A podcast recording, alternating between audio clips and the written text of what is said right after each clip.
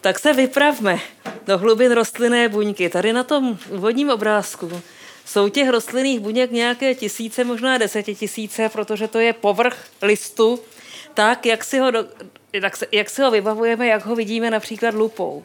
Ale my se teď zkusíme ponořit hloubš a bude to skutečně pojato jako cestopis, nebo spíš jako takový ten žánr, který provozují ty dámy mladšího i středního věku, které vydáme časně ráno s cedulkou a s takovým tím fávorkem třeba pod ocasem koně svatého Václava, jak tam čekají na svůj průvod turistů a nebojte se, rusky mluvit nebudu, ale a nebo jako cestopis. A jak víte, tak na cestopisech nás těší nejenom to, co se dovíme o té procestované zemi, což bývá relativně mnohem méně, než bychom se dověděli, kdybychom třeba četli nějaký tlustospis akademický o dějinách a geografii té země, ale to, že z toho autor toho cestopisu, že tou zemí cestoval a že to podává společně se svým příběhem.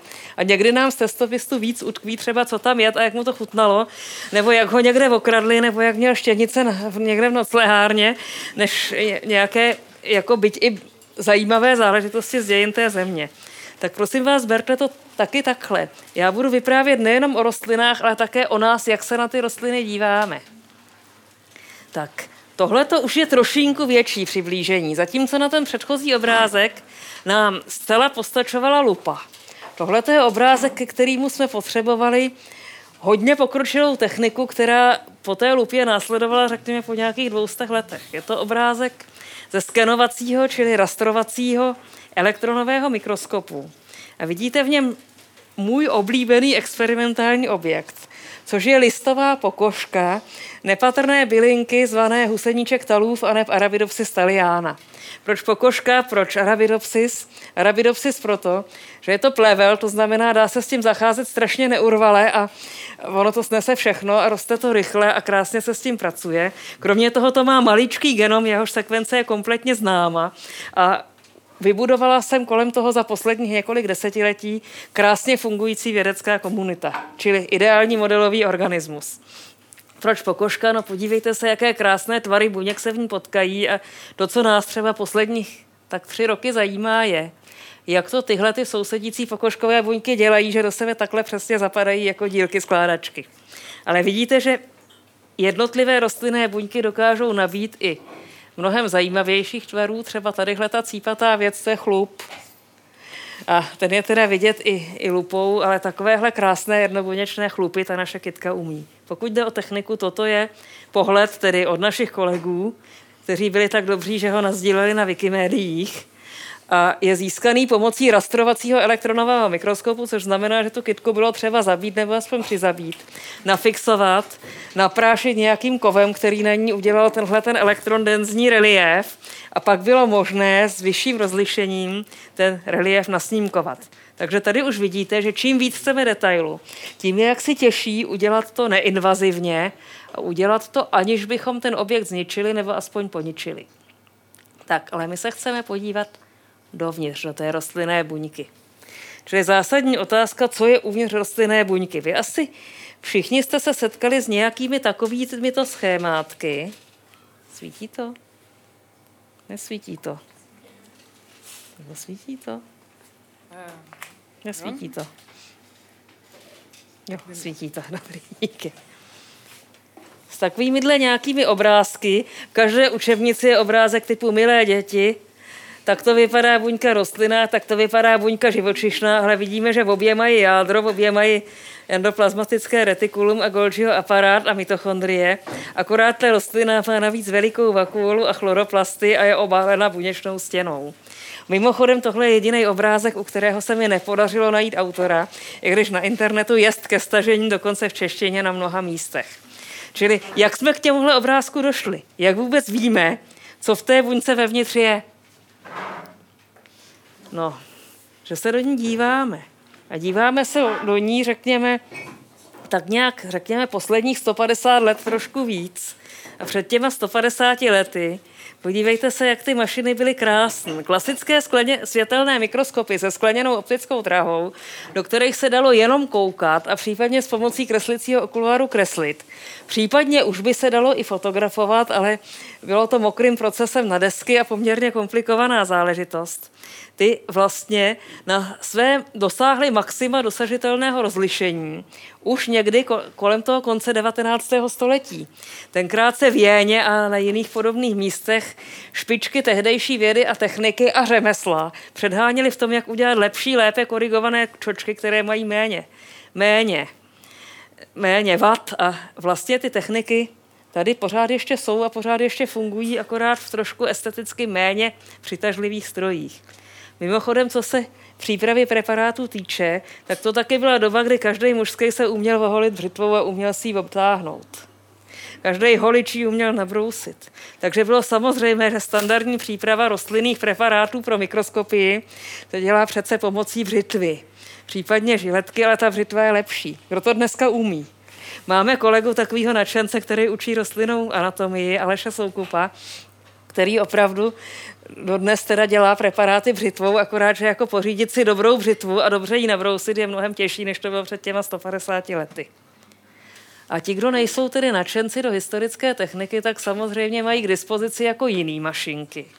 A já tady nedělám reklamu žádné s firem, který z jejich stránek jsem ukradla ty obrázky. Dokonce jsem si dala záležet na tom, aby v těch obrázcích techniky, které tady předvádím, byly víceméně reprezentováni všichni velcí hráči na trhu, na jejich stroje jsem si někdy sáhla. A v podstatě vždycky to bylo dobrý. Čili tady máme třeba lajku, což konec konců taky je vlastně eh, poslední výhonky té staré klasické německé školy, která v tom 19. ty mašiny vynalézala. Takhle dneska vypadá standardní slušný optický mikroskop. Všimněte si tadyhle, že má invertovanou optickou dráhu. Objektivy jsou tady dole, světlo jde zhora. Preparát jednem vzhůru, což pro preparáty dobře přilepené na sklíčku nevadí, pro preparáty mokré a čerstvé to nese některé technické komplikace. Ale je to nejběžnější konfigurace jako slušných mikroskopů dneska, kromě těch praktikových. Místo té břitvy samozřejmě dá se jako to řezání velice tenkých, definovaně tenkých plátků z preparátu se dá taky nějak mechanizovat pomocí mikrotomu, pomocí vlastně kráječe na několika mikrometrové plátky, kde se ty plátky rovnou už lepí na sklíčka nebo na nějakou folii. Ale pořád, jako je to ta stará klasika, musíme ten preparát mít natolik tenký, abychom ho prosvítili, abychom kroz něj viděli. To znamená, pokud není tak tenký jako třeba vlákénka řas, nebo kořenové vlásky, nebo kořínky drobného semenáčku, tak už tu rostlinu musíme nějak rozkrájet, rozloupat, poničit, případně ještě fixovat a barvit, což naše zobrazovací možnosti poněkud omezuje.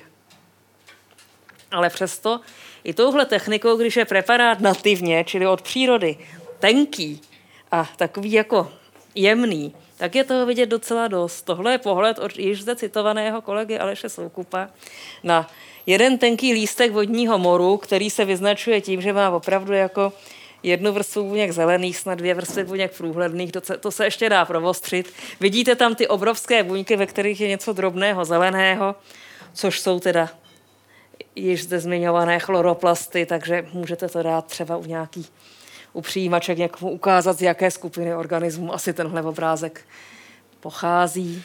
A takhle staticky na tom nemůžete dělat moc jinýho.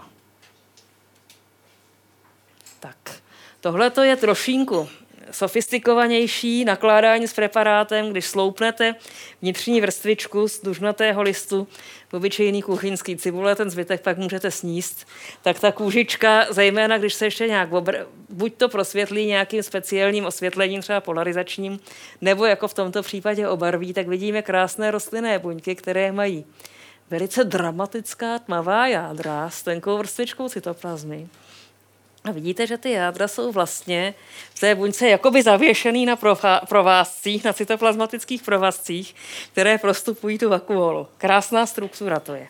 Ale zase museli jsme to zabít, aby jsme ty vlákna viděli. Museli jsme to rozloupnout a obarvit. Tak, čili to, co my jsme schopni vidět, je do velice značné míry dáno technikami, kterými k tomu objektu rostlinnému přistupujeme. Za starých časů cytologie, čili nauka o tom, co je uvnitř buňky, a starými časy, myslím, řekněme tak jako do 60. let 20. století, možná 70. Tak cytologie byla v zásadě morfologická disciplína, akorát že s mikroskopem. Ještě dneska, bohužel, všelijaké instituce, nechci na nikoho ukazovat, ale jako pocházejí ty formuláře třeba z ministerstva školství a z podobných míst, které jsou dárci našich peněz, ale i třeba z grantové agentury a podezřívám z toho radu vlády. Tak buněčná biologie v nich nemá chlíveček, je to morfologické obory a cytologie, jako jedna, jeden jaksi klasifikační chlívek pro některé obory. Ale tak jako v posledních 50 až 70 letech. Cytologie je záležitost, řekněme, histologické a cytologické diagnostiky a krevních obrazů. A to, kde se děje ten zajímavý výzkum, to, kde se přichází na nové věci, na rozdíl od používání technik na věci užitečné, jako u té diagnostiky. To už je obor, kterýmu jako se normálně ve vědecké komunitě říká spíš bio, buněčná biologie. Co to je? Cytologie je teda buněčná biologie je cytologie plus. Jednak biochemie, protože nás zajímá nejenom, jak ty věci vypadají, ale taky z čeho jsou. Jednak molekulární genetika, protože z čeho jsou, taky jak fungují, jak na sobě různé funkce závisejí. K tomuhle tomu tedy nám dneska dává hlavní vstupy molekulární genetika, což je jakási zase metodická extenze genetiky klasické, protože konec konců jde o to, jak jsou dědičně podmíněny, ale teď už na úrovni buněk, jednotlivé funkce a znaky. Já tady mám takový dva, dvě hesla a dva výkřiky, ke kterým se vrátím u toho. Plus ještě k té buněčné biologii přispívají high-tech zobrazovací metody v reálném čase, který nám umožní vidět, co se v těch buňkách opravdu děje v tom reálném čase a které nám umožňují v kombinaci s těmi dalšími metodami dávat dohromady příběhy, jak to spolu vzájemně souvisí a proč se to děje. Proč ve smyslu teda takových těch proximátních příčin. A kromě toho časy se mění. Dneska už ani buněčná biologie není ten jako hlavní šláger toho, co hýbá biologií. Ale buněčná biologie se zanedlouho stane takovou jako metodickou extenzí nebo metodickým základem, Eh, biologie nové, založené na globálních analýzách celého proteinového, že jo, klasická biochemie, to jsme vzali jeden protein a sledovali, co se s ním děje, nebo dva, nebo pět, který spolu nějak spolupracují. Proteomika je vlastně taky jenom biochemie, ale biochemie je taková, že vezmeme všech 20 tisíc proteinů, které v té buňce jsou a uděláme podrobnou analýzu a ještě budeme sledovat, jak se to v čase mění. A to už se taky jako umí, nebo v principu umí a, bud- a je to asi takový, jako že když umíme udělat rachejtli, která hezky prská, když umíme postavit letadlo, tak postavit raketu, která doletí na měsíc, je jenom extenze toho. Asi tak. Proč tady mám tahle ta dvě zelená hesla? To jsou takové ty ošklivé přezdívky, které různé větve biologie byly jimi častovány, proč je pak vzali za své. Eh, že jo, všichni víte něco o Big Bang Cosmology, čili kosmologie velkého třesku. Tak jako takový trošku ne, nepěkný žerčík na to jsem mluvil taky o Beanbag Genetics, čili genetika z pytlíků fazolí. Jo. Pro v takových těch dobách klasické, ba i počínající molekulární biologie. Dneska těm omickým přístupům, či transkriptomika, proteomika, genomika, když vezmeme všechno, co je v buňce, nebo všechno, co je v organismu a hledáme, jaké jsou mezi tím vztahy, závislosti, zákonitosti, se říká hairball biology. By se to přeložilo jako biologie chlupatých koulí, jo, ale uvidíte proč, nebo chuchvalců. Jinak pamatujte si teda z tohohle toho mýho expoze dvě věci, že cytologie klasická je mikromorfologická disciplína a to, k čemu budu pokračovat, jsou ty high-tech zobrazovací metody. Ale zpátky k těm hairballs, ty chlupatý koule, to jsou takovýhle chuchvalce vzájemných vztahů propojujících mezi sebou různé uzly grafu a ty uzly grafu jsou třeba jednotlivé geny, jednotlivé proteiny. A tadyhle ten červený červený puntík je konkrétní protein, o kterém bylo různými metodami a zase podle barvy těch, těch hran grafu je to kódováno na ty metody, zjištěno, že interaguje nebo nějak geneticky souvisí ve smyslu třeba toho, že když udělám mutaci v každém jednom, nestane se tak moc, když je dám v kvasince dvě dohromady, tak mi ta kvasinka chcípne. Že souvisí ty funkce těchto, těchto jednotlivých pojmenovaných uzlů. A ten graf je z nějaký databáze, kde je to všechno klikací a z každého uzlu se vám vybalí další takový graf. Takže proč se tomu říká chlupatá koule? Ono hairballs to jsou taky takový ty chuchvalce, který vymetete pod postelí, když málo luxujete. Že jo? Kromě toho teda negooglujte si, nebo naopak googlujte si podle toho, jak jste založeni hairball na YouTube, protože taky jsou to takový ty chlupový bezoáry, který zvracejí kočkovité šelmy. Takže kdybyste chtěl, třeba chtěli vědět, jak zvrací lev nebo tygr, tak to tam taky najdete. Ale tenhle ten obrázek je ještě relativně slušný, ale výstižný. Tak, čili jedna věc, která se velmi změnila od časů klasické cytologie po časy té, té opravdu moderní buněčné biologie, jsou ty roz, zobrazovací metody. A mělo to jeden zásadní, zásadní dopad. Zatímco staří cytologové se mohli dívat na statické věci, i kdyby nefixovali, tak byli odkázáni na to, že mohou sledovat jenom věci, které stihnou vyfotit, než kvůli nakreslit. A vyfotit s poměrně dlouhou jaksi expoziční dobou při poměrně malé světelnosti toho systému tak ta současná buněčná biologie začne být vlastně takovým hledáním příběhů v čase a mapováním dějů v čase. A teď si tedy položme zásadní otázku, co pak oni rostliny vůbec dělají v čase něco jiného, než že velmi pomalu rostou na makroskopickém měřítku a že občas se tam teda nějaká buňka musí rozdělit. Dělají, k podivu. A tady udělám další exkurs průvodcovský, asi jako ti cestovatelé občas píšou, jak jim chutnalo. Já jsem si před nějakými devíti lety a pak až znova někdy před dvěma lety udělala takový malý průzkum na Google jak často se v různých jazycích vyskytují práce nebo texty, vůbec v, v rámci teda prostoru zasaženého Googlem, texty, které nějak za, zacházejí nebo zabývají se pohyby rostlin. A zjistila jsem, že nějaký jako jsou a že výrazně jich teda od toho roku 2007 do současnosti zejména v angličtině přibylo, zatímco v Němčině to zůstalo relativně stabilní. Samozřejmě porovnávám angličtinu, němčinu a češtinu. Ty jazykové prostory jsou naprosto nesouměřitelné co do velikosti. Takže jsem si tam dala kontrolu. Nějaký jiný termín z rostlinné biologie, kde bych si mohla odhadnout, řekněme, poměr velikosti jazykových prostorů, což byla buněčná stěna v různých podobách. I zjistila jsem, že zatímco v Němčině a v angličtině bylo a ještě i je řádově více dokumentů, které se zabývají buněčnou stěnou, než dokumentů, které se zabývají pohyby rostlin, tak v češtině to je přesně naopak.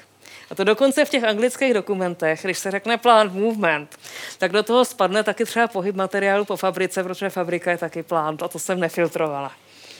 Čili jak je to možné, že my Češi vidíme něco jako jiného než angličani, potažmo než Němci, kteří už dneska nejsou ta velmoc a taky tu vědu jakoby zpětně si promítají z toho z toho anglicky mluvícího jazykového prostoru kamží byli teda vyštvali v těch 40. letech, protože americkou biologickou vědu zase jako v podstatě postavili na nohy němečtí emigranti před Hitlerem, židovští. Ale proč teda vidíme my něco jiného než Němci? V češtině 43krát víc, teda, pardon, ne, v češtině asi tři, tři a půlkrát tolik pohybů rostlin než buněčné stěny. Němčině je to 16 3600. Druhá věc teda je, taky bychom si mohli všimnout, že poměr těch pohybů rostlin vůči té buněčné stěně přeci jenom trošku roste. I v těch dalších jazycích docela jako dramaticky jakoby přibývá těch pohybů rostlin, ale to právě souvisí s tím, o čem tady povídám, že už se jako v rámci buňky umí na ty pohyby dívat a tím pádem přibývá literatury o nich. Ale pořád zpátky k tomu našemu paradoxu těch podivných počtů. No stačí se podívat, co vlastně vidíme my, co je to ta většina těch českých záznamů. Oni jsou to vypracované maturitní otázky o klasifikaci pohybů rostlin. Velice propracované, velice detailní, někdy desetiným tříděním podložené, velmi komplexní klasifikaci pohybů rostlin. Fyzikální, hygroskopické, mrštivé, vitální, taxe, ohyby a tak dále. Jiná verze. Zase jedna, dvě, tři, čtyři, pět, šest úrovní třídění. Tohle se tak krásně zkouší u té maturity. Ale kde se to vzalo? A Němci to nemají, ani Angličani, ku podivu. Tak vůbec jako téměř úplnou podobu tohoto třídění jsem našla ve spisu profesora doktora Bohumila Němce, tak to velmi významného českého vědce opravdu světového dopadu, který kromě toho, teda, že byl jedním ze vlastně spoluzakladatelů moderní buněčné biologie, tak taky třeba kandidoval proti Masarykovi ve volbách a prezidentských a pak se o něm jako moc nesmělo mluvit jednu dobu. Tak on vydal mnoho svaz, podílel se na mnohosvazkovém rostlinopisu a tam už ta klasifikace teda je v zásadě. A vidíte, že už je tam taky pěkně propracovaná minimálně do tří, možná až do čtyř úrovní. A je to hezká ilustrace toho, že pokud jsme vystaveni, pokud se máme nějak jako vyznat v nějakým strašně složitým fenoménu, tak jeden způsob, jak to udělat, je, že si ho rozklasifikujeme. Je to naprosto legitimní způsob. Je to způsob, který trošku zavání 19. stoletím, ale on v zásadě nějakým způsobem funguje. No, ale kde to vzal ten Němec? Jsem si to nevymyslel. Pak jsem šla trošku zpátky, tohle to je názorná květina zemí koruny české od Františka Polívky CK gymnaziálního profesora z roku 1904, kde ještě vyráběli nádherné, kde ještě vyráběl nádherné české termíny pro všechno, co mělo slovo mezinárodní nebo nedej bože smrdící Němčinou. Takže tam má pohyby geotropické neboli zeměvratné, heliotropické neboli slunovratné, niktotropické neboli spánkodobné a hygroskopické neboli vláhojemné. Ty české termíny na rozdíl od těch latinských se teda neujaly a nejsou v maturitních otázkách vypracovaných. No, ale ono se dá dát ještě zpátky, ještě dál, ještě hloubš pod toho volívku. Tohle to jsme v roce 1852 rostlinictví Daniela Slobody návod ku snadnému určení a pojmenování rostlin v Čechách, Moravě a jiných zemích rakouského mocnářství domácích. A v úvodu tohoto spisu už je základ oné klasifikace, která se táhne do těch maturitních otázek. A to je rok 1852. To je těsně po roku 1848. To je doba v podstatě Havlíčková. To je doba toho, kdy prostě, když Němec něco rozklasifikuje, tak Čech to musí udělat líp. No, takže a vidíte takovýhle záležitosti, jak je teďka najednou najdeme jejich otisk na tom Google v roce 2017. Tak. A proč teda takovéhle věci nemají Němci a proč je nemají Angličani? No, Němci je nemají, protože měli Julia Sachse, zakladatele rostlinné fyziologie, a Angličani je nemají, protože měli Charlesa Darwina a jeho syna, čili Darwin and Darwin, to je Francis and Charles Darwin. Tady mám jeden dlouhý citát z Darwina, který tady s dovolením přeložím. Nejčastěji nacházený pohyb u rostlin, rozumí se, je v zásadě stejné povahy jako pohyb stonku rostoucí, ovíjivé rostliny, která se postupně ohýbá do všech směrů kompasu, teda, takže se její vrchol otáčí. Tento pohyb nazval Sachs, který jsem právě zmiňovala, otáčivou nutací, ale my shledáváme mnohem praktičtějším používat termín cirkumnutace, sloveso cirkumnutovati. To cirkumnutace, kterou teda zavedl Darwin, ale kterou vlastně předtím pozoroval. Sachs je pohyb, který vlastně vykonávají všechny rostoucí vrcholy rostlin nebo i nerostoucí, kdy se takhle jako točí z nějaký, nějaký nebo kývají. Dále ukážeme, že zjevně každá rostoucí část každé rostliny neustále cirkumnutuje, i když často jen ve velmi malém měřítku. Dokonce i stonky semenáčků dříve, než se vyhrabaly ze země, jakož i jejich podzemní kořeny cirkumnutují, potud pokud jim to tlak z okolní země dovolí. V tomto univerzálně přítomném pohybu spatřujeme základ pro získání nejrozmanitějších pohybů, tak jak je rostlina potřebuje. Tady máte alternativní přístup. Máme nějaký strašně složitý fenomén, a buď ho můžeme klasifikovat, nebo, jak to udělal Darwin, můžeme hledat nějaký jednodušší fenomén, na který se to dá nějak převést. A hold jako ta, ta napřed německá, potom teda americká věda šla touhle druhou cestou a posuďme sami, co z toho je jako produktivnější z hlediska, řekněme, pokroku vědy světové. Současná molekulární biologie vlastně taky jde po obecných mechanismech. Když jsme u těch rostlinných pohybů, tak takové to hýbání celých stonků se teďka vysvětl, dneska vysvětluje v zásadě principiálně změnami tlaku v buňkách a změnami jejich ohebnosti. Můžeme si to představit jako lokální vadnutí. Jo? A Pohyby růstové jsou zase otázka koordinace růstu pletiv, který nějak honí nějaké signály. Mě zajímá teďka to, co je tady ve prostřed. Čili pohyby cytoplazmy, pohyby uvnitř buněk, případně pohyby spojené s růstem, expanzí těch buněk samotných. Tam jde o to, že vlastně rostlinná buňka sedí ve své buněčné stěně a sama sebe zevnitř buduje. Má vevnitř dokonce lešení, jako každá buňka i naše. To lešení je cytoskelet, soustava vlastně vláknitých struktur postavených se specializovaných proteinových molekul. Tahle ta stavebnice, která opravdu funguje jako Lego, a za chvíli ji uvidíme na snímcích, se neustále pohybuje a organizují na útraty metabolické energie, mimo jiné proteiny, bílkoviny označované jako molekulární motory, jejichž účelem je opravdu to, že štěpí molekuly ATP, což je univerzální buněčné palivo, a na útraty té energie něco někam nosí. Lezou po cytoskeletu, posouvají jeho jednotlivé složky po sobě navzájem a podobně. Ale jak my to víme a jak můžeme takovéhle záležitosti, záležitosti vůbec sledovat? To základní technická a vlastně principiální výzva je, jak můžeme něco vidět, vidět něco, co je současně velmi malinké a velmi rychlé. Velmi malinké to jako ti mikroskopici umějí, i ty elektronoví.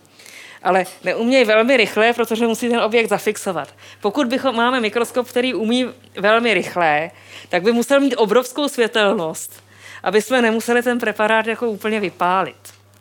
Čili co se vlastně dělá dneska? Taková základní metoda, ze které všechno tady vychází, je fluorescenční mikroskopie.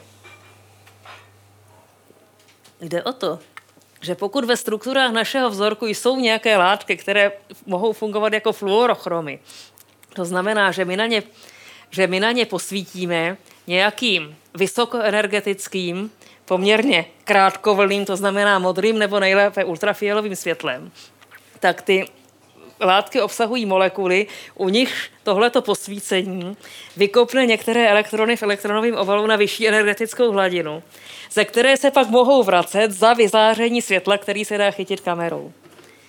Čili jde o to, že my máme ve vzorku něco, co fluoreskuje, co takto se může nechat vyvodit k tomu, aby to svítilo, pražíme do toho UV světlem nebo obecně světlem o krátké vlnové délce a chytáme z toho světlo o delší vlnové délce.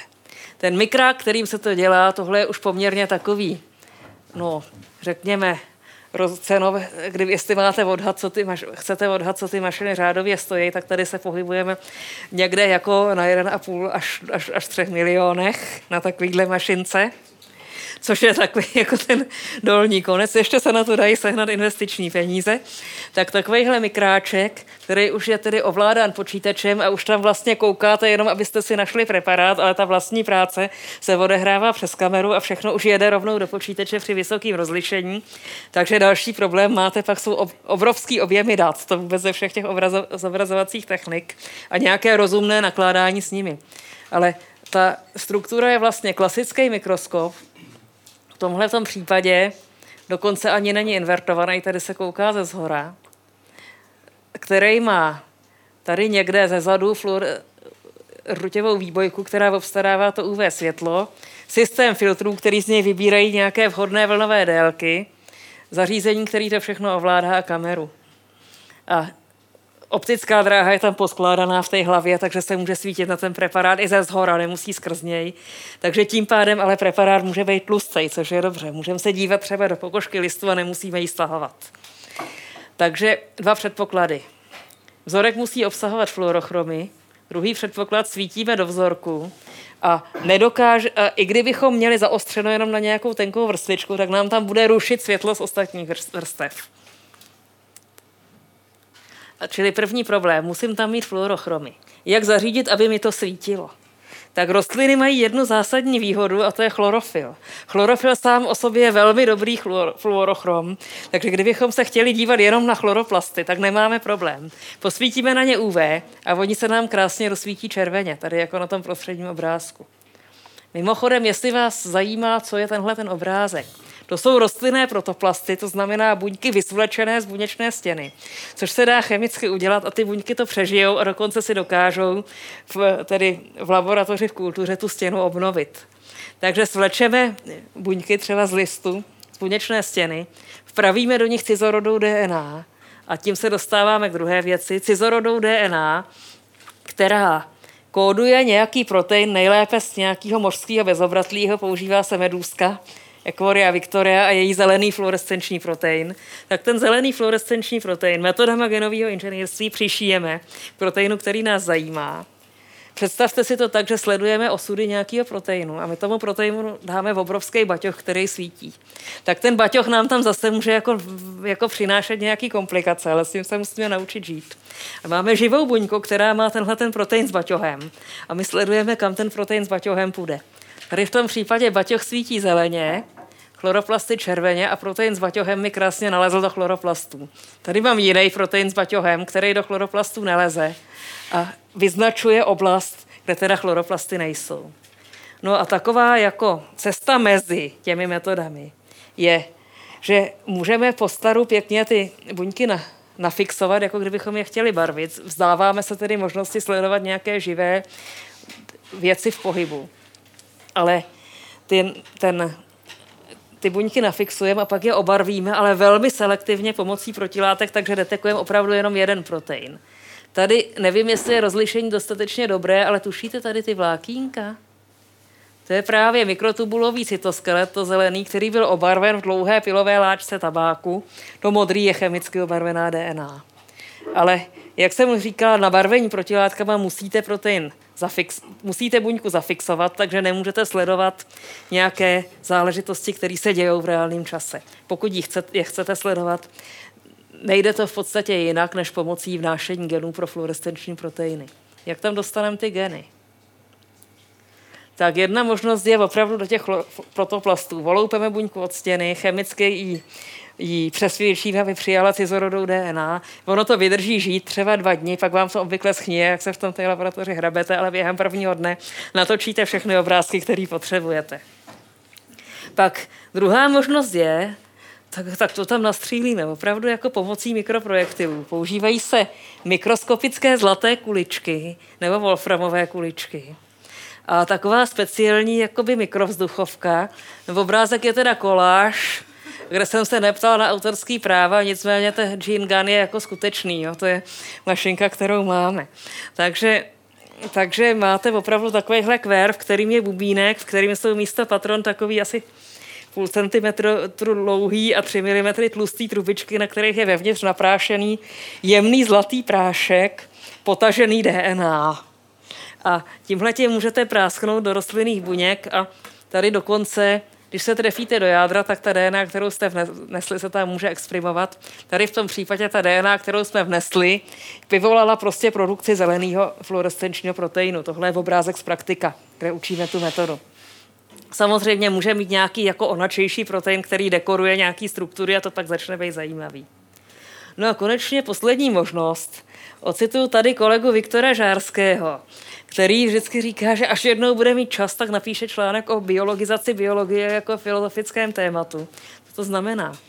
Že my se sice tváříme, že biologie není vlastně nic jiného než extenze fyziky a chemie, ale na druhé straně většinu toho, co víme dneska a co se dneska dovídáme, bychom, nedokázali, kdybychom si nepůjčovali rovnou ze živých systémů nějaké nástroje. V tomto případě nejúčinnější způsob, jak vpravit cizorodou DNA na rostlinné buňky je ochočit si parazitickou bakterii, Agrobacterium tumefaciens.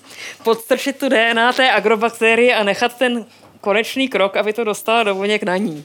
To je bakterie, která dokáže přenášet v rámci toho, jak parazituje rostliny, dokáže přenášet kousky své DNA a inikovat je do rostlinných buněk. Takže genové inženýrství rostlin se dneska většinou dělá přes ty agrobakterie praxi, pokud nechceme, aby nám tam zůstaly ty geny jako natrvalo a pokud nám stačí krátkodobý pokus, což v buněčné biologii obvykle stačí, jde nám z pravidla o to, kde něco je, jak rychle se to hejbe, s čím spolu se to hejbe, s čím se to potkává, tak můžeme takhle, a zase je to úloha, která se u nás rutině dělá v praktiku, do tabáku, který, který toho docela hodně vydrží, nebo do nikociana ventamiana, což je takový divoký tabák, který toho vydrží méně, ale zase líp svítí. Takhle injekční stříkačkou bez jehly prostě narvete suspenzi těch bakterií a do druhého dne se vám rozsvítí buňky tak, jak to vidíte dole. jednotlivé, které dostali tu bakterii. Z vlastní zkušenosti vím, že když se to převádí studentům, je dobré napřed vykládat a předvádět, protože už jsem taky párkrát dostala rovnou do úst trošku agrobakterií, ale oni se člověka, když vám to vystříkne od té stříkačky, ale ono, oni se člověka netknou. A jsme si to myslíme. Je vypláchnout pusu, nepolikat, no. Do voka je to ještě méně příjemný. Tak a teď tedy k té naší modelové rostlince. Já už jsem říkala, že když jsem před, předváděla ten krásně rozstrojený chlup a tu, a tu pokožku, že pracujeme na Arabidopsis thaliana. Tady máme v makroměřítku, tyhle ty košíčky jsou takové asi takhle velké. Prostě jedna rostlinka vám v nich klidně i vykvete, Vypadá to trošku jako pastuší tobolka, až na to, že to místo tobolek má šešule, čili naše dnes by řekl, tak jako nebotanik by řekl něco jako drobounké lusky. Roste to i u nás divoce. Krásná populace třeba na železničním svršku mezi dolníma počernicema a Kiema, ale i mnohde jinde. A víme toho o ní tedy mnoho. Máme k ní dispozici, k dispozici obrovské sbírky geneticky definovaných materiálů. A kromě toho pro nás buněčné biology má jednu ohromnou výhodu že se dá pěstovat jak bakterie na agarových miskách. Sterilně, v nepřítomnosti mikroorganismů. E, na roz... Je to typický efemerní plevel, je to kytka, která vlastně má celou životní strategii postavenou na tom, že semínko dopadne na vhodné místo typu strženého břehu, nějaký hromady u výkopu půdního sesivu, sesuvu. Okamžitě se tam ujme, okamžitě vyroste a pokud možno odplodí si ještě dřív, než jí přerostou sousedi. To ale znamená, že ne, nemůže si dovolit takový luxus, jako aby si ustavovala nějaké stabilní symbiózy na kořenech. Takže je to jedna z mále rostlin, nebo vůbec skupin rostlin, tyhle ty brukvovité, vztahuje se to i třeba na řepku, které se obejdou bez mykorýzy a dokonce ji ani neumějí. Na druhou stranu výzkum mykorýzy díky modelu Arabidopsis značně zaostal za výzkumem jiných teda aspektů rostlinného života. Právě proto, že ty modely ji neumějí. Ale drobný semenáčky, tady to máte i s měřítkem, abyste měli představu, jak velký jsou ty struktury, o kterých tady budu mluvit. Jsou, řekněme, centimetr, centimetr a půl, krásně vám takhle vyrostou. Můžete, já dva týdny držet na agaru, pak dokonce z té misky vyloupnout a přesadit do půdy a když čím dřív, tím líp, lepší třeba po deseti dnech. Čím menší, tím líp se ujmou, ku podivu. Tím méně mají kořenů a tím méně se jim ty kořeny při tom přesazování poškozují tak toto je krásný model, protože ty kořeny jsou průsvitný. To můžete prostě sloupnout semenáček, hodit ho mezi dvě sklíčka a vidíte do něj skrz. Kdyby nebylo problémů tedy se světlem mimo rovinu ostrosti. A právě těch problémů se světlem mimo rovinu ostrosti, pro který v normálním fluorescenčním mikroskopu třeba v listu nic nevidíte, tak na to jsou zase krásné optické triky. A jdeme jako scénou mašin zhruba o půl řádu až o řád nahoru například konfokální mikroskopie, kde jde o to, že my místo toho, abychom svítili přes celou tloušku preparátu, tedy svítíme přes celou tloušku preparátu, ale laserem. A k tomu ještě máme optickou dráhu upravenou tak, abychom do objektivu zachytili vždycky jenom paprsky přicházející z jedné konkrétní roviny. Takže ona je to vlastně mikroskopie, která funguje jako tomograf. My můžeme snímat jednotlivé vrstvy toho preparátu, fluorescenci z jednotlivých vrstev toho preparátu, případně i ve více fluorescenčních kanálech. A z těch tenkých optických vrstev můžeme dělat trojrozměrné rekonstrukce, můžeme ty kanály dávat dohromady a můžeme pak tedy sledovat například vzájemné interakce, kolokalizace, to už je pak nějakou pokročilejší analýzou dat z toho, nějakých proteinů a třeba z těch kolokalizací nám nakonec vyjde nějaká spojnice v té chlupatý kouli, kterou jsem tady ukazovala. Čili mašinka zase vypadá takhle nějak. Tahle ta 8, tuhle tu 880 máme tak na fakultě v rámci nějakého velkého meziinstitučního zobrazovacího centra. Eh, nevím přesně, kolik byl ceník, ale takový obvyklý ceny jsou, že třeba pracoviště, který ho chce využívat, tak platí 600 korun za hodinu provozu a podobně, strojového času. A v podstatě jde o to, aby se nazbíralo na příští technickou, na příští generálku a na výměnu toho, co bude třeba vyměnit, že jo, lasery mají omezenou životnost a podobně, na stabilní servis a prostě fungují ty pracoviště nějak takto. Tak a co z toho mikroskopu teda dostaneme? Tady to je pohled do drobných děložních lísků takového toho dvoucentimetrového semenáčku Arabidopsis. A tady vidíte, jak vám jedou ty jednotlivé roviny ostrosti z toho konfokálního mikroskopu. A ta kytička obsahovala zelený fluorescenční protein, přivěšený na jiný protein, který byl schopen se lepit na aktinový cytoskelet. Takže máte ty proteiny se svítícím baťohem nalepený na aktinovém cytoskeletu a všimněte si, mám tu ten krásný tvár těch pokožkových buněk, mezi nimi tyhle ty dvojičky, ty pusinky, to jsou průduchy. Průduchy, které se mohou otvírat a zavírat. A sledujte je, protože za nich uvidíte za chvíli nějaké ještě další věci. Měřítko tohle je 24 mikrometrů. Jo? Zhruba. A vidíte tady jakési vláknité struktury toho cytoskeletu. Tato rostlinka současně nesla ještě i červený fluorescenční protein, který se pro změnu lepil na mikrotubuli, což je druhá složka cytoskeletu. A tím pádem, kdybychom tyhle obrázky dali dohromady, tak můžeme vlastně vidět, jak spolu souvisí nebo nesouvisí, nebo kříží se, nekříží se ty dva cytoskelety. A konečně, protože je to rostlina zelená, tak my jsme tam měli ve třetím kanálu, jsme ještě chytali fluorescenci chloroplastů, která tady bude v naprosto divoké, nepřirozené modrozelené barvě. Všimněte si, provostřuju, napřed tam mám pohled jakoby do fotosyntetických pletiv, fakt jsem v pokožce. A tadyhle to, co problikne, takové ty věnečky. Víte, co to je? To jsou ty průduchy. Protože pokožka rostlina je normálně bezbarvá, nemá chloroplasty, aby přes ní prošlo světlo do těch fotosyntetických pletiv, abych tak řekla opatroníž. A jediné v té pokožce, co je zelené a co má ty chloroplasty, jsou právě svěrací buňky průduchů. Což může souviset s tím, že zavírání a otvírání průduchu je šíleně energeticky náročný. Takže každý byť i malý zisk z fotosyntézy na místě se docela jako hodí, než aby se tam měly, řekněme, cukry získané fotosyntézou dopravovat z těch spodních vrstev. Takže ty průduchy jsou víceméně si hospodaří i na vlastní fotosyntéze a trošku si přivědělávají na tu práci s pumpováním jontů, která je nezbytná pro to zavírání otvírání. A já jsem se dneska opravdu nedomlouvala s organizátory o tom, co tady bude vyset na stěnách. Ale Teď se rozhlídněte kolem sebe a uvědomte si, co všechno se dá dosáhnout digitálním zpracováním dat.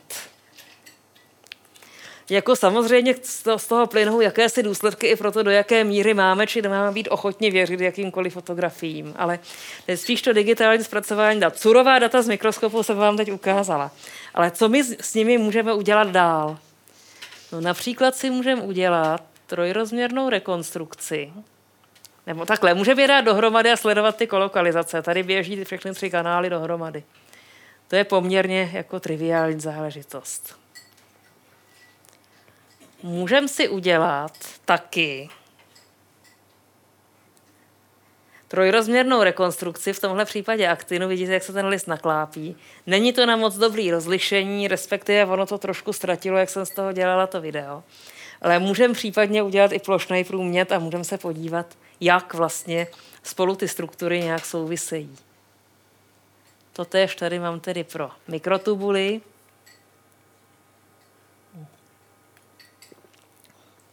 Jo, a ty se mi netočej. A to tady mám pro chloroplasty, protože tam jsem neměla smyčku těch mikrotubulů. Takže tady je třeba krásně vidět zase ty věnečky na těch průduších. A že jsou vejš než ten zbytek těch struktur, protože oni jsou o vrstvu vejš v tom pletivu. Čili můžeme si dělat ty trojrozměrné rekonstrukce, kdybyste si se začetli do nějaké mikroskopické učebnice nebo histologické z doby těch mosazných reichertovských mikroskopů a krájení břitvou, tak byste se tam dočetli, co obnášelo tehdy udělat trojrozměrnou rekonstrukci objektu. Například se to dalo dělat tak, že se z krezeb jednotlivých řezů získaných na mikrotomu. Překreslili obrysy toho objektu na pauzovací papír, ten se nalepil na voskovou plotnu. Pak se to vykrájelo, pak se to poslepovalo a pěkně uhladilo, aby z toho byl ten voskový model. Tak udělat si to v počítači a po případě nechat vytisknout na trojrozměrné tiskárně je v podstatě jednodušší a rychlejší kdybychom ten model chtěli, ale na tu trojrozměrnou tiskárnu obvykle nedojde. Dojde na to, že se do, do publikace dají tři průměty a jedno otáčivý video z pravidla. Další, co můžeme dělat, a teď se dostáváme k věcem, které jsou, řekněme, trošku mílní, vizuálně atraktivní, ale trošku víc vědecky informativní. Nás může zajímat, jaké jsou vzájemné vztahy lokalizace nějakých struktur a proteinů v buňce. Tady mám třeba příklad. Zelený, jakýsi protein, o kterého máme podezření, že se bude vázat na mikrotubuly. Červeně protein, který se na něj jistě váže. A tady kolokalizace, jak to krásně sedí na stejných strukturách, aspoň z části. Zase zeleně jiná varianta, vypadá jako korálky na niti, červeně mikrotubuly a tady vidíme, že ta nič jsou mikrotubuly a že ty korálky sedějí na mikrotubulech. Tadyhle červeně zase protein, u něhož chceme zjistit lokalizaci, zeleně mikrotubuly a vidíme opět, že ona vlákínka, u kterých jsme nevěděli, co jsou, že kolokalizují z mikrotubuly. Čili to je taková typická aplikace těch vícebarevných zobrazování. Ale pořád ještě jsme v statických záležitostech. Zatím všechno, co jste viděli, bylo statické. Nemělo to žádný rozlišení v čase. Klidně jste mohli nabírat ten jeden obrázek půl hodiny a pokud se tam něco hejbalo, tak to bylo rozmazané. Ale teď nás zajímá ta akce. Opravdu jako živá akce. Tak vraťme se k těm mikroskopickým technikám. Když se na něco díváme klasickým fluorescenčním mikroskopem, tak můžeme vlastně, ten má poměrně velkou světelnost, expoziční doby nejsou nějak zvlášť dlouhé, můžeme snímat věci téměř v reálném čase, kromě teda limitování expoziční dobou. V konfokálu je to trošku jako horší, protože tam vlastně skenujeme, jako když v řádku je třeba obrazovka, skenujeme ten preparát laserovým paprskem a ono to nějakou dobu trvá, takže obrázek dobré kvality, kde ještě třeba dobré každý ten pixel průměrovat, jo, každou řádku, tak ho nabíráme, když nám to hodně dobře svítí, tak řekněme půl sekundy. Když nám to svítí tak normálně, tak třeba 4 až 8 sekund. A to nám jaksi limituje rychlost dějů, které budeme schopni sledovat. Ale existuje několik takových v podstatě optických triků. Jedno je teda skenovací mikroskop, který v zásadě fun- nefunguje na principu přímého skenování laserovým paprskem, ale na jeho prohnání eh, v podstatě dvojicí rotujících disků s nějak šikovně nastavenýma dírkama, kde vlastně to skenování se nám výrazně zrychlí oproti tomu, kdybychom hýbali celou tou optickou drahou. Kdo z vás se trošku zabýval historií televize, je to podobný princip jako Nipkovův kotouč. A z takovéhohle mikroskopu, který mu se říká konfokální mikroskop s rotujícím diskem nebo spinning disk, tak tam se dají pořídit poměrně jako rychlý záběry. Například takovéto. Tohle je, věží vám tam nahoře čas, takže máte představu, dole máte měřítko. Tohle je pohyb do zase pokožkové buňky děložního lístku semenáčku Arabidopsis, označený aktín. Natáčela moje kolegyně někdy oni. Čili takovýhle věci můžeme sledovat. Všimněte si, je to vlastně jenom kousek té buňky, protože tam je ta rovina ostrosti velmi tenká. Čili my musíme, my vlastně snímáme rovnoběžně se sklíčkem, takže je to tam, kde ta buňka jakoby leží rovnoběžně se sklíčkem. Ještě další takovýhle for je takzvaná mikroskopie s úplným interním odrazem, čili touto internal reflection microscopy, nebo evanescence wave microscopy, kde jde o to, že my svítíme do preparátu klasickým uspořádání tak, že se světlo přesně odráží o rozhraní mezi sklíčkem a preparátem. Při tomhle se část fotonů disipuje vlastně kolbo na to rozhraní a osvětluje velmi tenkou, takzvanou evanescenční vlnou, velmi tenkou vrstvičku toho preparátu při tom sklíčku. A pokud je tam fluorochrom, tak ho to může vybudit. A my máme velmi ostrý, v reálném čase v podstatě jako Whitefield, velmi ostrý obraz, vel, velmi rychlého dění na tom tenkým rozhraní. Limitace je tam právě to tenké rozhraní. Ono se tam nedá dosvítit a já se omlouvám, tady se mi to schrulo, má být 0,4 mikrometru. Že tam nevidím dál než do 0,4 mikrometru, což je zoufale málo na věci, které se dějí hlouběji v buňce, na tož hlouběji v preparátu. Oni to zaváděli jednak na in vitro studie původně a jednak na studie živočišných buněk v kultuře, které doslova lezou po sklíčku a rozplácnou se po něm. Rostlinnou buňku k tomuhle nepřimějete, tam má stěnu a tak. Ono ale naštěstí ta buněčná stěna se do jisté míry chová jako sklíčko, je součástí optické soustavy. Takže se ten mikroskop dá jako nastavit tak, že místo rozhraní mezi sklíčkem a preparátem sleduje rozhraní mezi rostlinnou buňkou a její stěnou a to pak je mnohem zajímavější. Tady tedy k tomu obrázku toho mikroskopu, tenhle obrázek jsem sem dala schválně, nemám tady fotku teda naší mašiny, protože člověk, když na ní pracuje, tak má úplně jiný myšlenky, než aby si fotil tu mašinu. Ale přece jsem dala aspoň jeden snímek, který není z katalogu výrobce a je z reální laboratoře. Prostě protože v katalogu výrobce je vždycky odratušovaný to klubko kabelů a ten počítač a, a ty ovládací prvky a ty zapomenuté skleničky s vodou na preparáty, které tam kolegové nechali a papírky na odtírání objektivů a řekněme přirozený pohled na ten pracovní stůl, tohle je blíž k realitě. Tak co tenhle ten mikroskop dokáže? Tohle je zase náš záznam Zase v reálném čase díváme se do teninké vrstvy na povrchu rostlinné buňky a díváme se na mikrotubuly a sledujeme, podívejte se, máte tam rostoucí konce, máte tam vlnící se mikrotubuly, teď až to pojede po druhý, teď jede někde, tady nám krásně ustupuje konec, tady taky, tady hledám pojede konec, tenhle taky ustupuje a můžeme sledovat opravdu osudy jednotlivých vláken v tom cytoskeletu prakticky v reálném čase. A co s tím dál? Ale jak z toho dáme dohromady nějaká data, která se dají publikovat? Jak víte, biologické objekty jsou strašně rozmanité. To, že mám rostlinu divokého typu a mutanta typicky a u rostliny divokého typu jsem natočila nějaký video cytoskeletu a on se mi tam hejbá pomaleji než rychleji než u mutanta, tak na jedný kytce, na jednom obrázku, to se vám každý vysměje. Čili je třeba nějak z těch videí, můžete ukázat ilustrativní obrázek, ale je třeba z těch videí nějak vyextrahovat, řekněme, něco, na čem se dá dělat statistika. A dostáváme se zase k jako pokročilému kouzlení z obrázky. Například, co se dá udělat? Tadyhle je pohled na dvě kombinace a ty žluté hvězdičky tam nejsou úplně vidět. Dva snímky, 0 a 30 sekund ze dvou videí a já tady můžu spočítat, u jedné a druhé skupiny, řekněme experimentální, a ne pro jedno video, ale třeba pro 20 z 10 kytek, můžu spočítat, kolik individuálních mikrotubulů se pohlo oproti stavu v čase 0 do času 30 vteřin. A najednou mám čísla, s kterými se dá pracovat.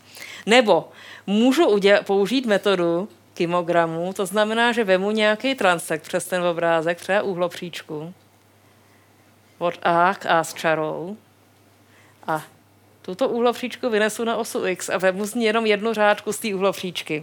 A pak na osu Y na to budu vynášet totéž místo v tom preparátu v následujících snímcích toho videa. Takže mám na ose X mám tu čáru přes ten obrázek a na ose Y mám čas a dostanu takovýhle obrázky a najednou můžu začít počítat začátky a konce. Kolikrát mi ten mikrotubul překročí tu uhlovříčku nebo kolikrát přes ní ustoupí. Nebo u aktinu, který je takový dramatičtější, tak můžu sledovat vůbec, kolik tam mám třeba persistujících linií. Druhá možnost, taková ještě jako víc high-tech. Já to video můžu vzít jako soubor, obrázků, z nich první v čase nula, pak já nevím, půl sekundy, sekunda a tak dále. A já se můžu ptát, zprůměruju si pro každý ten obrázek průměrnou korelaci stavu, stavu pixelu v čase 0 vůči stavu pixelu v čase 0 plus 1, 2 a tak dále až 120 sekund. Čím víc se ten objekt hejbá, tím mi jde dolů ta korelace. To znamená, když pak dostanu jakousi klesající křivku, pak mám jednu skupinu pozorování, druhou skupinu pozorování a můžu nějak zdokumentovat, že v jedné skupině se mi ta korelace rozpadá jinou rychlostí než druhé. To znamená, tady bych usoudila, že ta červená skupina se víc hejbe, protože se jí ta korelace rychleji rozpadá. Čili my můžeme kvantitativní analýzou roz, obrazu opravdu vy, vyextrahovat z těch videí a z těch obrázků nějaké jako hypotézy. Dále můžeme kombinovat ty pokročilé zobrazovací techniky s klasickou nebo reverzní genetikou. Mám například možnost vizualizovat aktinový cytoskelet a teď se budu ptát, co se s tím aktinem stane, když vnesu do té rostliny křížením mutaci v genu tom a tom. Tady v tom případě mám jednu normální rostlinku a spoustu všelijakých spotvořenin v mutantovi, kde mi vznikají masivní svazky a klubka aktinu, které rostlina divokého typu nedělá. Reverzní genetika, to je, že dokonce ani nemusím vycházet od mutanta, který má fenotyp, ale vycházím od genu a najdu si v něm mutanta, nebo dneska už i udělám si v něm mutanta. No a pak ta data všechna nějakým způsobem dám dohromady a vyjde mi z toho příběh.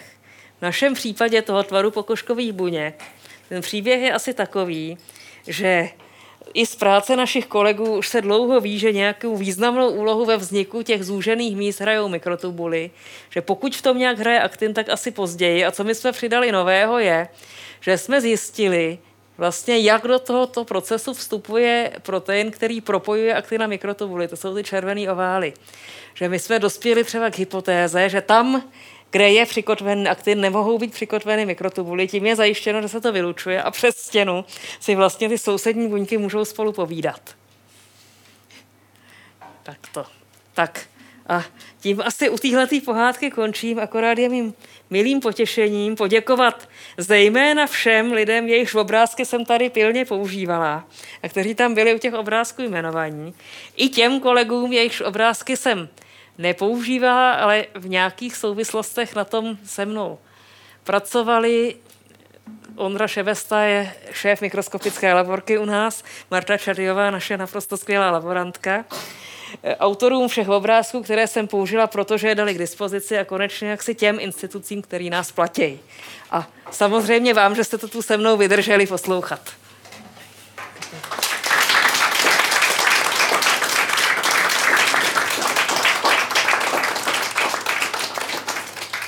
Děkujeme za skvělou prezentaci.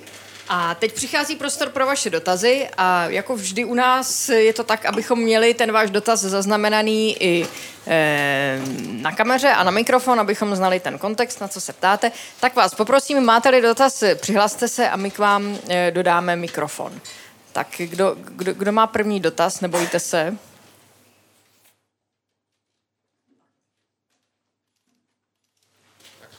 Já bych měl dotaz, eh, který směřuje na rozdíl mezi eh, buňkou rostlinou a buňkou živočišnou.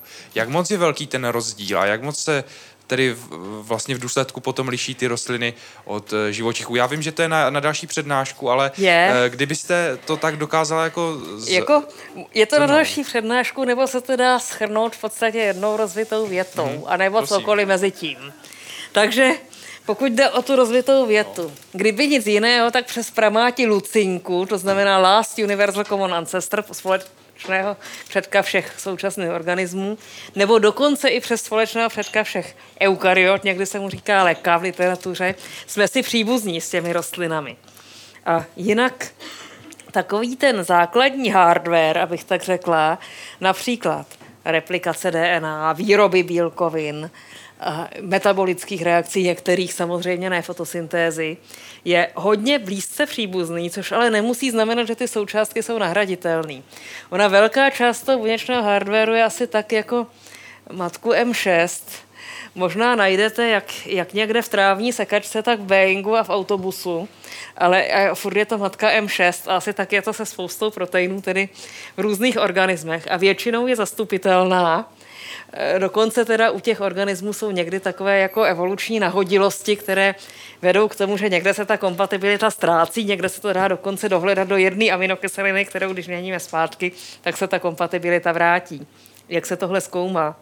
Samozřejmě většinou ne mezi rostlinami a živočichy, ale co se dost běžně dělá, je, že se například rostlinné nebo živočišné proteiny vnášejí do kvasinek a zkoumá se, jak tam fungují, nebo že se vnášejí do bakterií a zkoumá se, jak se tam fungují, nebo že se nechávají poskládávat in vitro a zkoumá se, jak jsou vzájemně kompatibilní. Když jdete třeba do sekvenčních dat, kterých už je dneska hodně, a nejenom sekvenčních, ale i strukturních, tak strukturně jsou si příbuzné proteiny, řekněme tubulíny, rostlinné a živočišné jsou v podstatě volně zastupitelné, nebo aktiny. Naopak třeba nějaké ty regulátory, ty nemusí být například proto, že sice jsou jakoby vybrané ze stejného lega nebo merkuru, a že už jsou tam některé, abych tak řekla, předsešroubované kombinace, které jsou unikátní pro ten organismus. No by se možná nemělo mluvit o konzervovaných proteinech, ale o konzervovaných doménách. Většina proteinů je složená vlastně z nějakých takových jako kompaktnějších balíčků, který si můžeme představit jako ty elementy toho Merkura. A pak jsou teda nějaké jako stabilní kombinace, které drží spolu a dokonce jsou třeba součástí jedné molekuly, co si můžeme představit jako dva dílky z Merkura, které už jsou sešroubované. Třeba tou matkou M6, která může figurovat i v Merkuru. Jo, děkuji moc za tu odpověď, já mám již teďka jasnější představu. Jo, děkuji. Tak, další otázka. Nebojte se, přihlaste se. Ten mikrofon nic není, tak, Martin. Eh, dobrý večer, já, já bych měl takovou specializovanější otázku. Pracovala jste už s mikroskopem, který používá excitaci pomocí dvoufotonové, eh, dvoufotonového systému? Nepracovala, kolegové pracovali, ale v zásadě nějak jsme, jsme zatím jako ne, neměli úplně potřebu jako této techniky. Ono tam jde o to, že hlavně tam jde o to, že ta excitace je poměrně náročná na ten objekt a že se, že se do toho musí, a že se do toho v tom dvoufotonovém v podstatě nemusí bušit UV. Že jo. Což ty, ty, ty, naše kitky to se, snesou, plus je tam teda nějaký ještě jako docela pozitivní efekt na to, jak hluboko do toho preparátu se dá proniknout. Že jo. Ale... V podstatě mělo by to no, i zlepšit rozlišení, ne? To... Zlepší to rozlišení, ale tuším, že hloubkový, jestli se nemýlím hlavně. Ale jako nemáme s tím nějakou přímou zkušenost. Spíš jsme šli, jako, jako problém nebylo u nás rozlišení prostorový, problém byl to časový, v čemž by to nepomohlo. No, to, to je horší. No, to je spíš horší. Ono je to spíš lepší hloubkový. A zase je tam ten problém, jestli si to dobře vybavuju, že sice se ten preparát nepraží UV, ale o to více zahřívá někdy, že jo. Taky. Že i tohle se tam může stát. Děkuju. tak vrtá někomu v hlavě nějaký dotaz?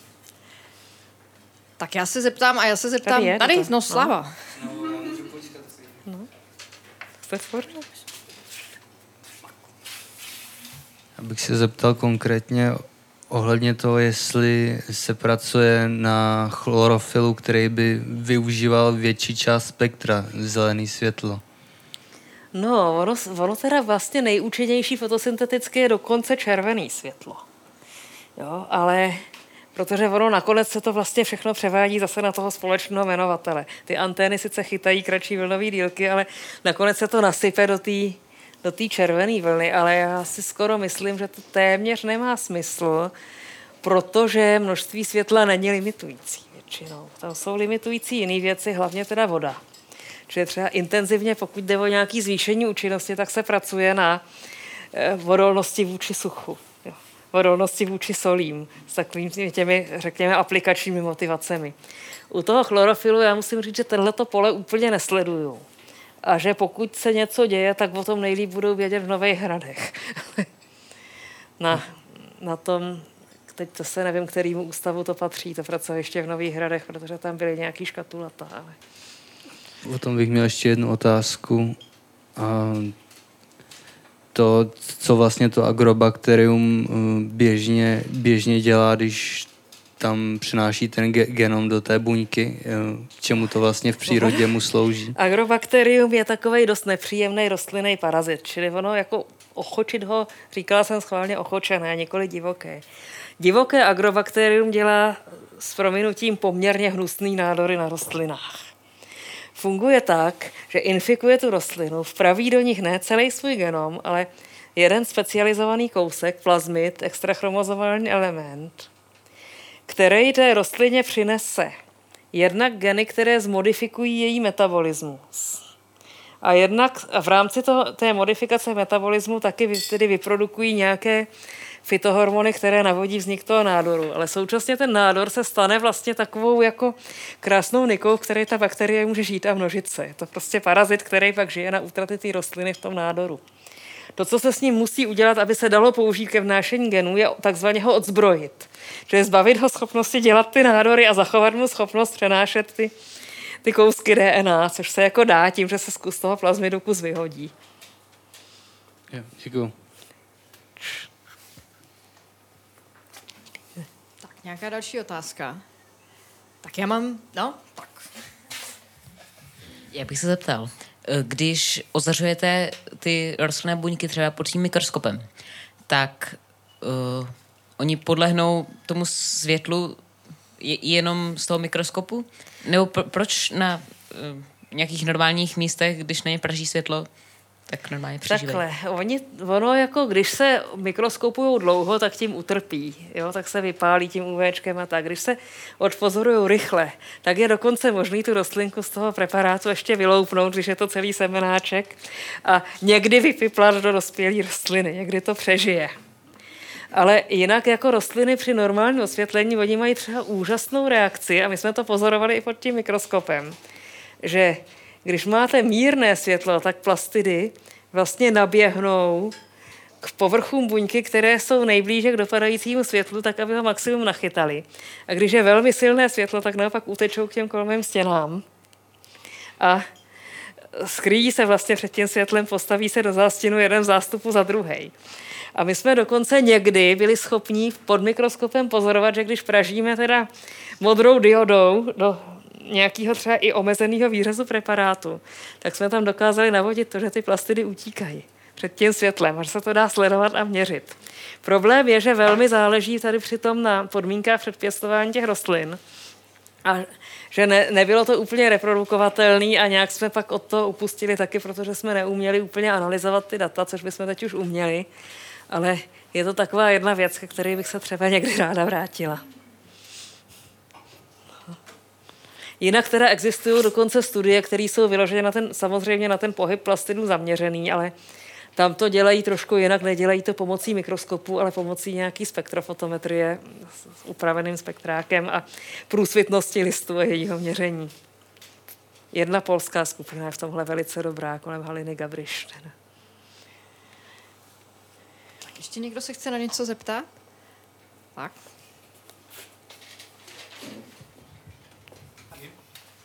Já bych se chtěl zeptat, eh, jak ty rostlinné buňky interagují s okolím, jak eh, jako zjistějí třeba, eh, že zrovna teďka se musí mm, produkovat nějaký protein, protože je dostatečná teplota nebo dostatečná dílka osvětlení. Jak to ty buňky poznají? To je taky na semestrální přednášku. Takhle, jedna věc je, jak vůbec komunikují s prostředím. Jedna věc je, že to prostředí je jednak prostředí venku, jednak jejich sousedi. S těma sousedama jsou velmi často i většinou teda spojení i přímo fyzicky prostřednictvím plazmodezmů, takže je tam kontinuita membrány, dokonce kontinuita, ale nepředstavujte si to jako díru. Nějaká kontinuita buněčného obsahu, ale velmi pečlivě hlídaná že pečlivě hlídaná, tak o tom svědčí například to, že viry nemají volný pohyb a pokud ho mají tak se po rostlině, tak se o to musí sami postarat, aby si ho zjednali. Ale je to prostředí teď zajímá nás venkovní, tak rostlinné buňky samozřejmě vnímají světlo, a to nejenom přes fotosyntetické pigmenty, ale i přes signální, specializované proteiny s, s prostatickými skupinami, které opravdu fungují čistě jako fotoreceptory, bez jakýhokoliv energetického dopadu, jenom k signálním účelům.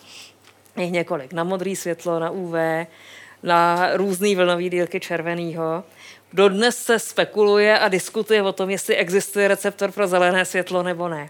Existuje receptor, docela slavný, jmenuje se fitochrom, který dokáže vnímat podle toho, v jakým je stavu a v jaký je konformaci, červený a daleký červený, takový skoro UV.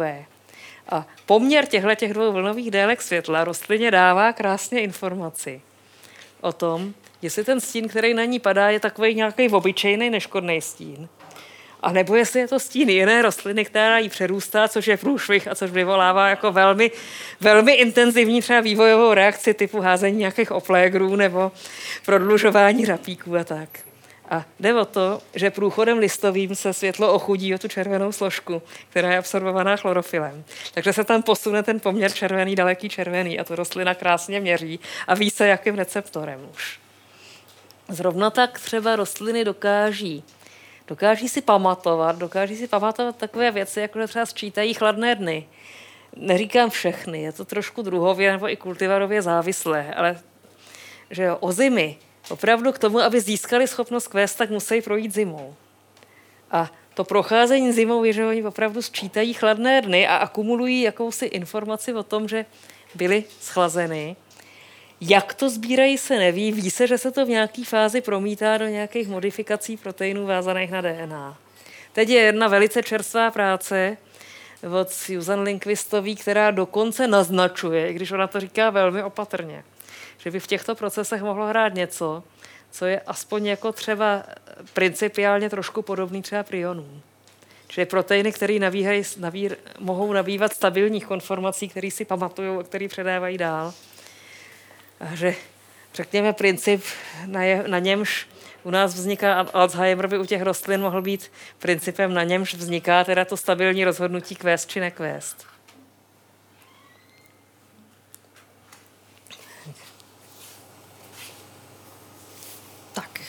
Tak já ještě teda položím takovou poslední otázku k svojí, která je taková velmi laická, ale vy jste říkala o tom, že eh, mluvila jste o analyzištích eh, někde a mě to vlastně inspirovalo k tomu, k otázce, zdali i vy se někdy dostanete takhle do terénu, nebo to chodí tak, že do laboratoře vám eh, nějaké, nějaké třeba vzorky přináší nějaký váš, váš tým a, a pokud se dostanete do terénu třeba úplně běžně nějak jako na výletě, tak, tak jestli máte nějakou profesní deformaci, že, že, že sbíráte nějaké vzorky, nebo jak to no. vlastně no. takhle vypadá v běžném životě? Ne. Já nejsem a nikdy jsem nebyla terénní botanik, já jsem spíš pěší turista. Jo. Takže z tohohle hlediska a k tomu zahrádkář. Takže spíš jako nevím, jestli je to profesionální nebo zahrádkářská deformace někdy, ale sbírám, jako je pravda, že třeba občas jsme se pokoušeli i nějaký okrasný rostliny třeba introdukovat u nás na zahrádce, což se málo kdy povedlo. Jako pokus zavést asi na 20 metrech čtverečních kousek louky s kytkama se nám nějak stále nedaří. Když kopretiny už tam máme. Ale, ale jinak jako vlastně s rostlinama z terénu my nepřicházíme do styku, protože to jsou takový ty strašně přešlechtěný modelový linie, který vlastně v podstatě tráví celý svůj krátký život vevnitř, dokonce někdy i na agaru a maximálně třeba v nějaké kultivační komoře nebo ve skleníku. Po případě na okně, když, když není místo. Ale z čirý zvědavosti občas tam třeba přinesem nějaký divoký kultivar, když jsme sledovali nějaké záležitosti související s přirozenou variabilitou, která je teď velmi dobře a profesionálně zmapovaná na rozdíl od toho, co jsme se pokoušeli. Nicméně jednou před lety jsme vedli s kolegou Žárským, kterýmu tady taky děkuji, kurz vývojové biologie rostlin. A vymysleli jsme si, že by bylo dobré při začátku semestru vysít do truhlíku na okně v té posluchárně rostlinky Arabidopsis staliana a pak je během toho kurzu taky sledovat. Výsledek byl zcela očekávatelný, sice jsme to vyseli a nějakou dobu ošetřovali, ale pak jsme na to postupně začali kašlat. Zajímavé bylo, že jsme tam měli všelijaký laboratorní cípáčky a vedle toho kitky, které byly opravdu pozbíraný zvenku. A který si myslíte, že přežili naší péči. Jenom ty divoký venkovní. Tak, tak já myslím, že to byl takový symbolický konec možná. Eh, Děkujeme paní docentka Fátima Cvrčková, děkujeme. Já děkuju.